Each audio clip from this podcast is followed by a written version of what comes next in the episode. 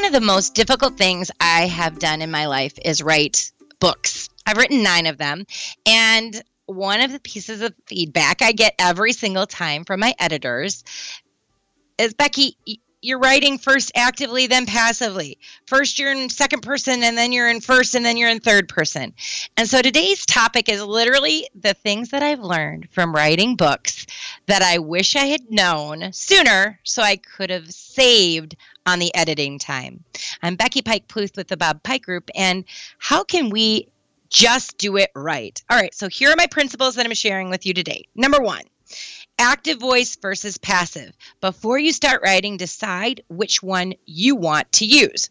So here's the difference active is we elect a president every four years, versus passive is presidents are elected every four years. Okay? So decide do you want to be active or passive?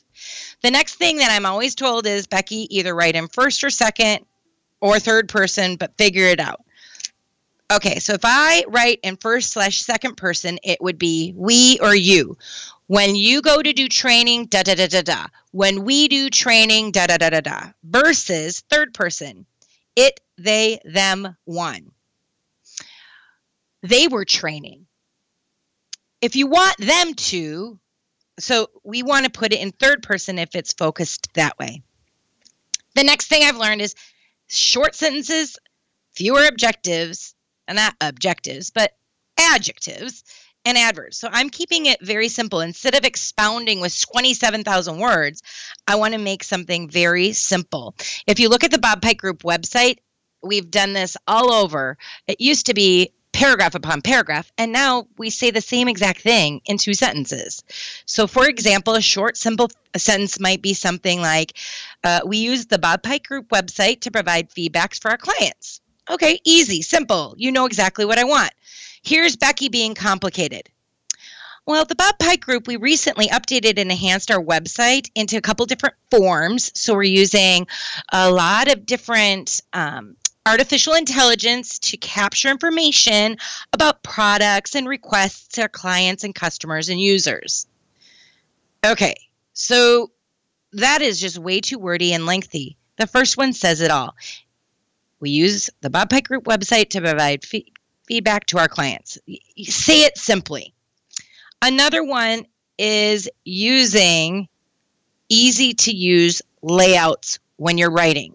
So when I have to give a grid to my editor, I want to make sure that I use bullets, simple tables, very simple figures to to display or convey my information instead of trying to write it all out, think, can I put this in a job aid?